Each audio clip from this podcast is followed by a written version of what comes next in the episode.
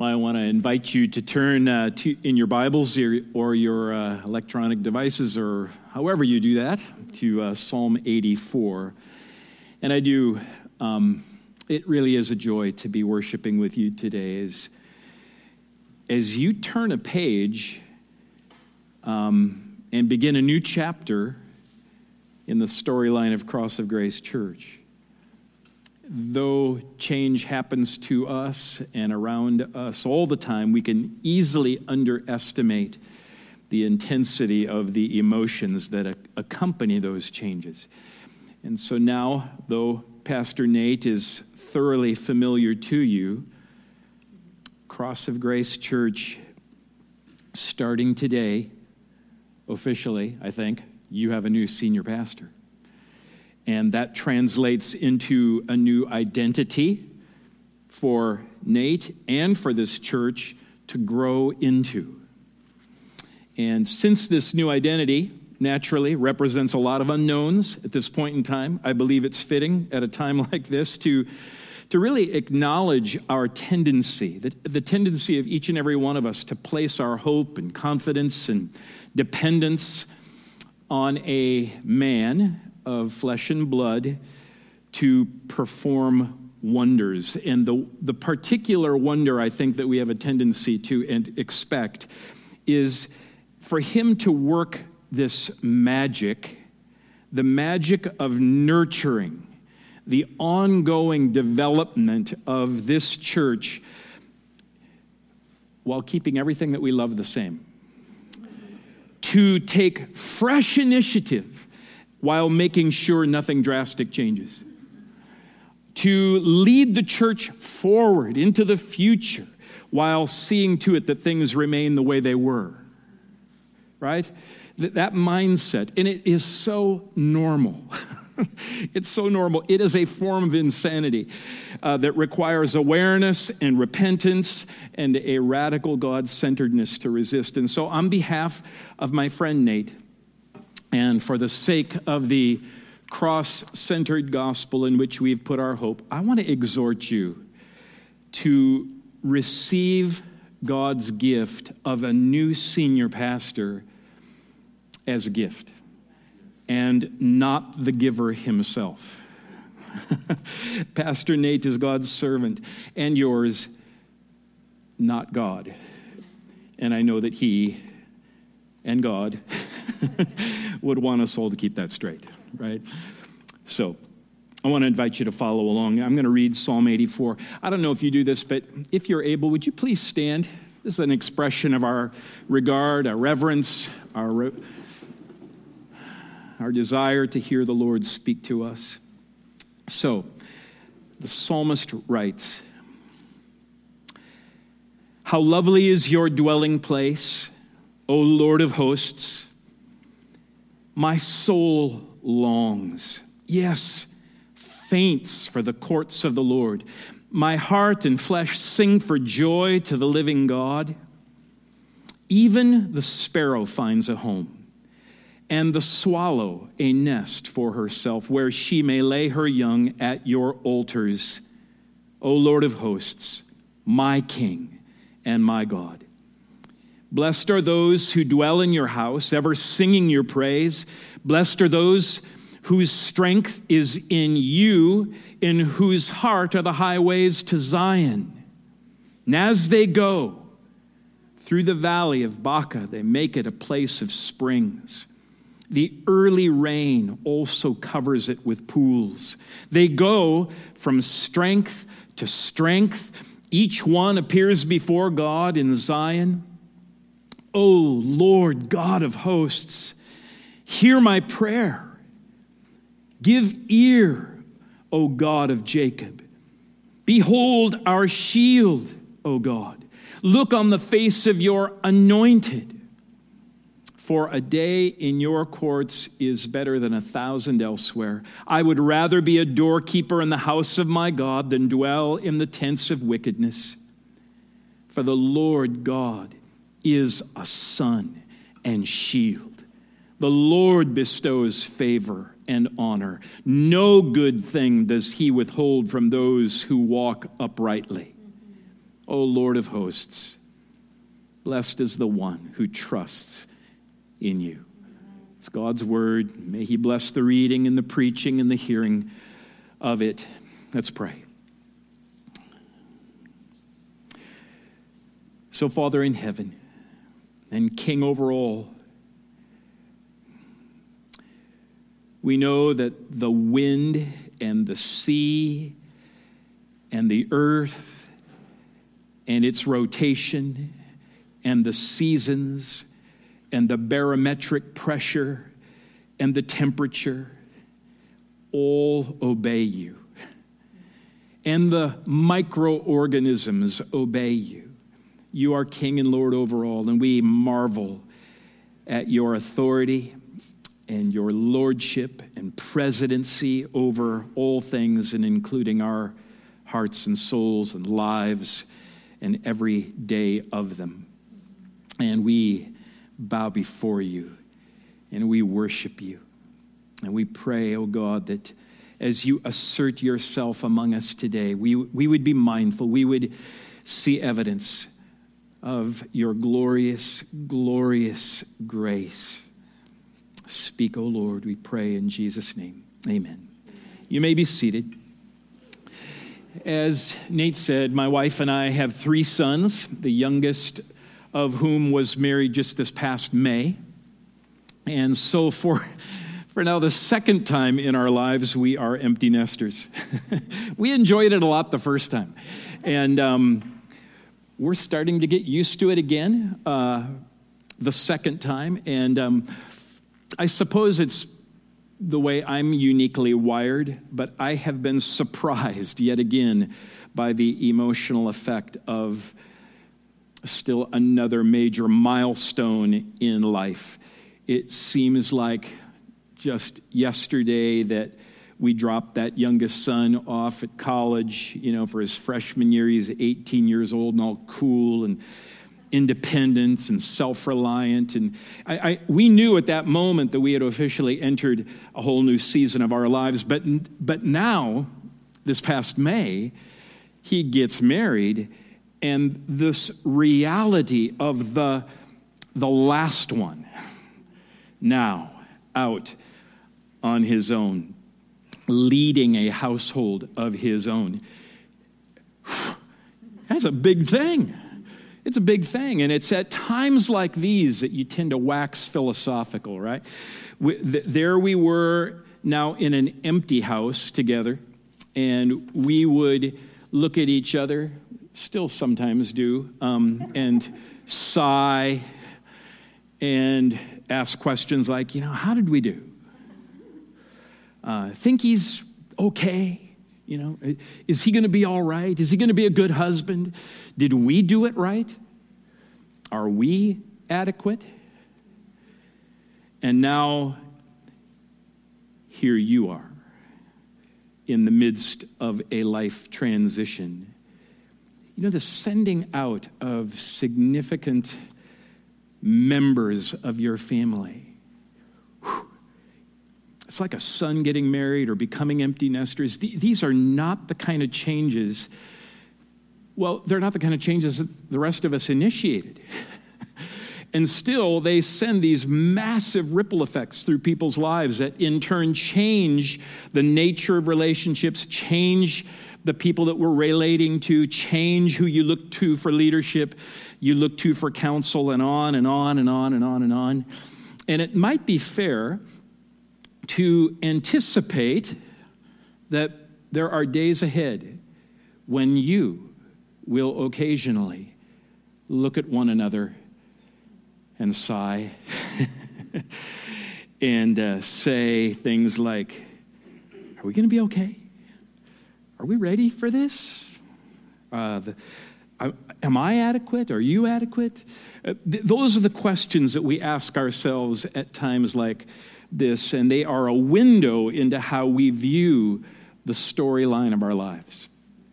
As, uh, as my wife and I have waded through transition more than a few times, um, we have been helped by God's word in Psalm 84. Because the psalmist strikes a chord with anyone whose thoughts and emotions are swimming in a sea of introspection and question marks about life. So, so how does the Word of God in Psalm 84 help us make sense of our respective stories, particularly in un- unsettling times when there's kind of a disturbance in the way everything that we've been used to for so long, or times of change, times when you feel like, you know, you can, I kind of lost my equilibrium here. And I want to suggest five things. First, Psalm 84 provides us with a, a framework so that we can understand the plot. The writer of Psalm 84 is going somewhere. Look at verse 5.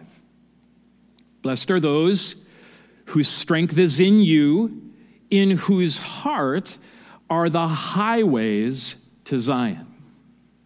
Verse 6 As they go through the valley of Baca, verse 7, they go from strength to strength. So you get the picture, right? That psalmist is going, and where he's going is to where God is. Look at verses 1 and 2. How lovely is your dwelling place, O Lord of hosts. My soul longs, yes, faints for the courts of the Lord. So the psalmist is going somewhere, and where he is going is to where God is.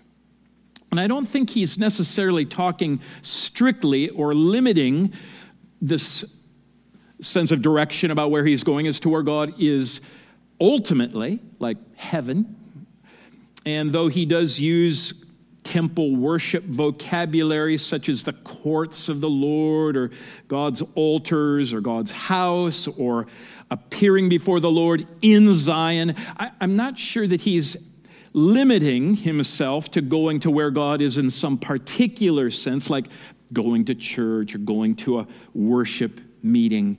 Rather, the writer is going to where God is throughout life. That is, all of life, all of life is an opportunity to go to where God is.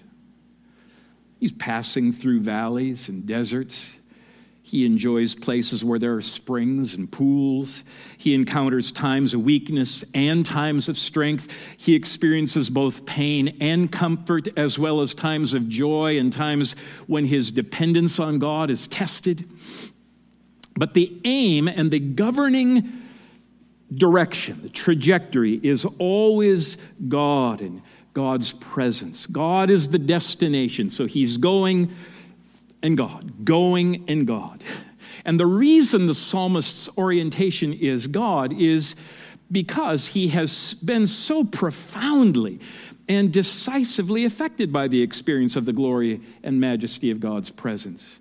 Look, look at verses 1 and 2 again. How lovely is your dwelling place, O Lord of hosts. He knows it's lovely. he knows it because he's been there. And that's why he says, My soul longs, yes, faints for the courts of the Lord. And then verse 4 Blessed are those who dwell in your house, ever singing your praise. And then verses 10 and 11 For a day in your courts is better than a thousand elsewhere. I'd rather be a doorkeeper in the house of my God than dwell in the tents of wickedness. In other words, since the psalmist has tasted and seen and experienced the incompleteness of God's presence. Seeking the pleasure of enjoying God's presence is his aim, it's his orientation in all of life and through all of life. So, how does this shape our uh, sense about sending out one of our best? and starting over and stepping into a new role or becoming empty nesters or facing uncertain health issues or dealing with wearying circumstances going on all around us with no relief in sight. When our, um, when our youngest son got married in May and moved out, something, something changed. Our, our relationship with him, at the very least, changed. He, he's now making decisions on his own or together with his new wife. He's not hearing me say, hey, did you pay that bill? Or uh, did you make that phone call? Or do you remember to take the trash out? Or put your laundry away. Um, and, and about three dozen other micromanagement issues. In other words, the, the, the baby of the family no longer exists as the baby in our family. That identity is done. Our family isn't the same as it was. Something that used to be is gone. And that's sad. It has taken time for us to process that and to grieve it in a way, right? And any of you who have ever walked through any major transition knows that with changes like this, there's this inescapable period of emotional limbo. Life now is clearly not the way it was before. And what it's going to exactly be like is still emerging.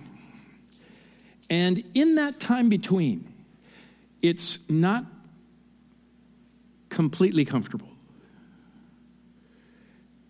That's why there's a nearly universal distaste for change.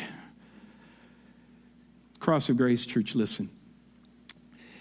There are people and relationships and leadership styles and personalities that have defined you for many years. Not all of them, maybe not most of them, will define you from now on you will make emotional, relational, practical shifts. And you will adjust, and sooner or later, a new reality emerges. Since May, um, our relationship has already taken on some adjustments. It, it's it's different when it's just us, and I, I think I speak for both of us. There, there's evidence that we're growing. Um, there are signs our relationship is going someplace new. Uh, new breadth, new depth, new understanding, new awareness. You know, we're alive. And um, because we're alive, we are always, by nature, it's true of all of us that are alive. We're, we're always adapting, we're always growing, we are always stretching and then reattaching and becoming. Um, pardon my vocabulary, evolving. Uh, but it's true. And the joy and peace we all experience in that process depends on an orientation that understands understands that God has written the storyline of our lives in his book before we ever existed. Psalm 139 16 says, In your book were written, every one of them, the days that were formed for me when as yet there was none of them. So your joy and peace in the days and the years ahead will depend on a worldview that understands that our lives are God's workmanship. We are His workmanship, that Greek word poema. we are His epic poem that He wrote in advance. He's already written, and therefore his purpose for you and for me today in the going, in the riding the waves of transition, is to get to Him and to His presence and to go deeper into the loveliness of His dwelling place in these life transforming seasons. That's the power, powerful, creative effect of transition. We can, we can live through seasons of change because they open us up in deeper ways to the nearness of God. So, let me say it again relocations, new jobs, changing roles, school age children, new friends, new rhythms, new leaders. You know, they, they set off significant and not just a few unforeseen ripple effects in our lives. The, the level of your involvement shift, some of you, I'm, I'm, I'm guessing not just Nate, have already here quit doing certain things that you used to be doing and have started doing different things, or will be. Some of you, the more you engage with this church, will probably do things maybe you've never even done before in a church. And as you shift, relationships are going to be different. People that you used to connect with a lot might not cross your path the way they used to. This will inevitably affect you at the emotional level. Things won't seem right. That's because things aren't the same. Things that used to be will end while other things will come into existence, and there will be emotional and relational deaths and births. That's life. The pilgrimage goes on going. And the fruit of it, for some, God willing, for many of you, will be God. More of God. Deeper and more profound encounters with the presence and power of God than ever before perceiving life and God in transitions this way, it, it, anchors us and puts things in a proper and biblical perspective. But more than just simply understanding then the plot, it also puts things in perspective so that we can steward the pain. We can steward the pain. In verses 5 through 8, the psalmist writes Blessed are those whose strength is in you, in whose heart are the highways to Zion. And as they go through the valley of Baca, they make it a place of springs. The early rain also covers it with pools. They go from strength to strength. Each one appears before God in Zion. O oh Lord God of hosts, hear my prayer. Give ear, O God of Jacob. So, this valley of Baca, it, it means valley of tears, or uh, more literally, valley of weeping. And since it is tears that make this valley a place of springs, we understand that it probably it's a dry place. It's a desert. And, and notice it doesn't say if they go through the valley of Baca, or in the event that they happen to go through the valley of Baca. No, it, it says as they go through the valley of Baca. That means that tears and weeping will come. Pain will eventually and inevitably touch our lives. And depending on our view of God, we'll either steward it or waste it. Now, when our orientation is seeking the joy of God's presence in all of life, recognizing that He has already written the storyline of our lives, including, including the desert, including the pain, then we're less likely to waste it. And that's because our so called valley of weeping is simply another access point to deeper experience of the presence of God. Right? Those who want to die on the hill of personal autonomy and self determination, they stumble when they encounter painful things. They get angry when things don't go the way they planned. They get ticked when you know, their expectations are frustrated or Things don't go the way they hope. To them, God didn't come through. He failed to be their, for lack of a better term, good luck charm. when in fact, God wrote that failure, or God wrote that fall, or God wrote that disappointment into their story to provide an opportunity to go and meet Him in the strength of His presence. But it's in the desert and the deep valleys where God shapes us. And it is in suffering and in pain where the heart and soul is enlarged. He excavates our inner beings so that our capacity to know and behold the glories of Calvary and the sweetness of God's nearness is enlarged.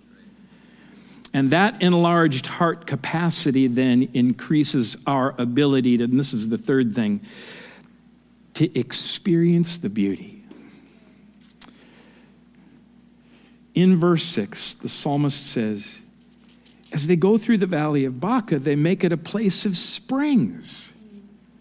The early rain also covers it with pools. The desert becomes an oasis. I knew some of you would get that. One beauty turns into another beauty. Beauty is a gift from God to us for our sanity. Where do you go for beauty? Art, music, literature, Maybe, maybe it's nature. Wherever it is, we engage with beauty through our hearts. And the deeper we engage with God in our pain, the more our hearts are enlarged to experience the pleasure and the sanity and the sweetness of beauty. Is it any surprise that the poets or the authors or the composers or the artists that we love the most, appreciate the most, connect with the most are those whose lives were touched the deepest by pain. The greatest pain in the universe was suffered by Jesus as he endured God's wrath for our sin. And I believe that's why the gospel, in its heart humbling way, is really that's the doorway to engaging beauty in ways we simply would not, could not otherwise.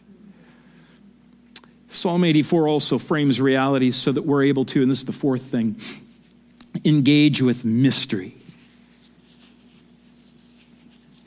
Here's what I mean. I, proud people tend to have all the answers. And therefore proud people need to have all the answers. But broken people, people who've had their dreams die and have shed tears of grief, they don't have all the answers. They're like the ones that Jesus describes in the Beatitudes, you know, the poor in the spirit, the broken. They're the ones who've fallen. They're the ones who recognize their capacity to control every situation was an illusion. They've discovered that their rules didn't always work. Where did their paradigms and their all their planning lead them? Because times do come when we learn that we just can't fix everything. But blessed are the poor in spirit, blessed are the fallen, blessed are the broken, because theirs is the kingdom of heaven. They are the ones who are uniquely positioned to enter into and engage with and to encounter the active presence and presiding presence of God more than anybody else. I think 80 Psalm 84 puts it well in verse 7 when it says, They go from answer to answer. Right? No. They go from solution to solution. No.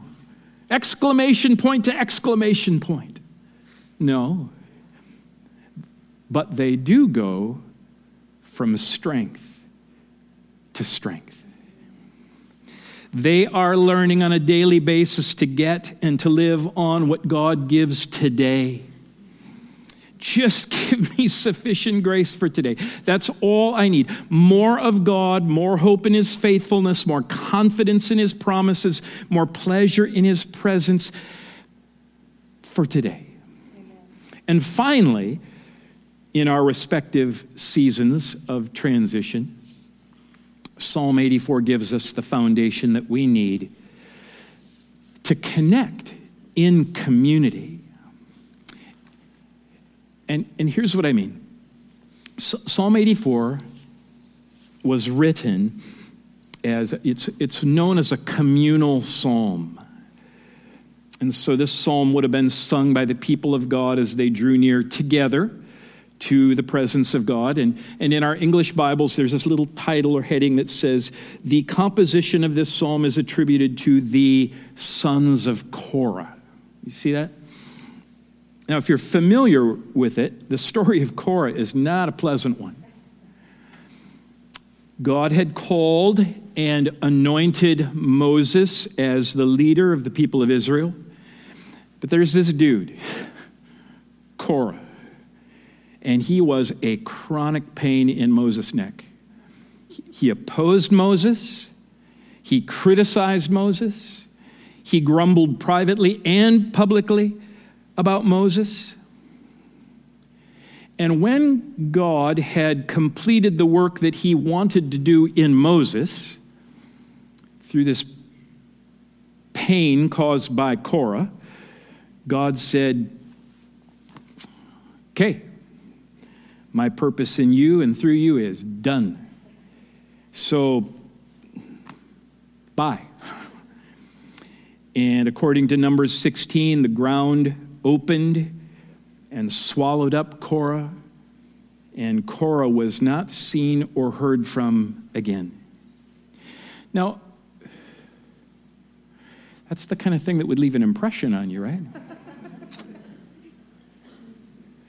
God revealed his power and his presence and his justice, and he poured out his wrath on this grumbler in a very tangible way for all to see and for none to forget. But what may be even more unforgettable is that God also made his power and presence manifest by showing unspeakable mercy and by saving the sons of Korah from his wrath.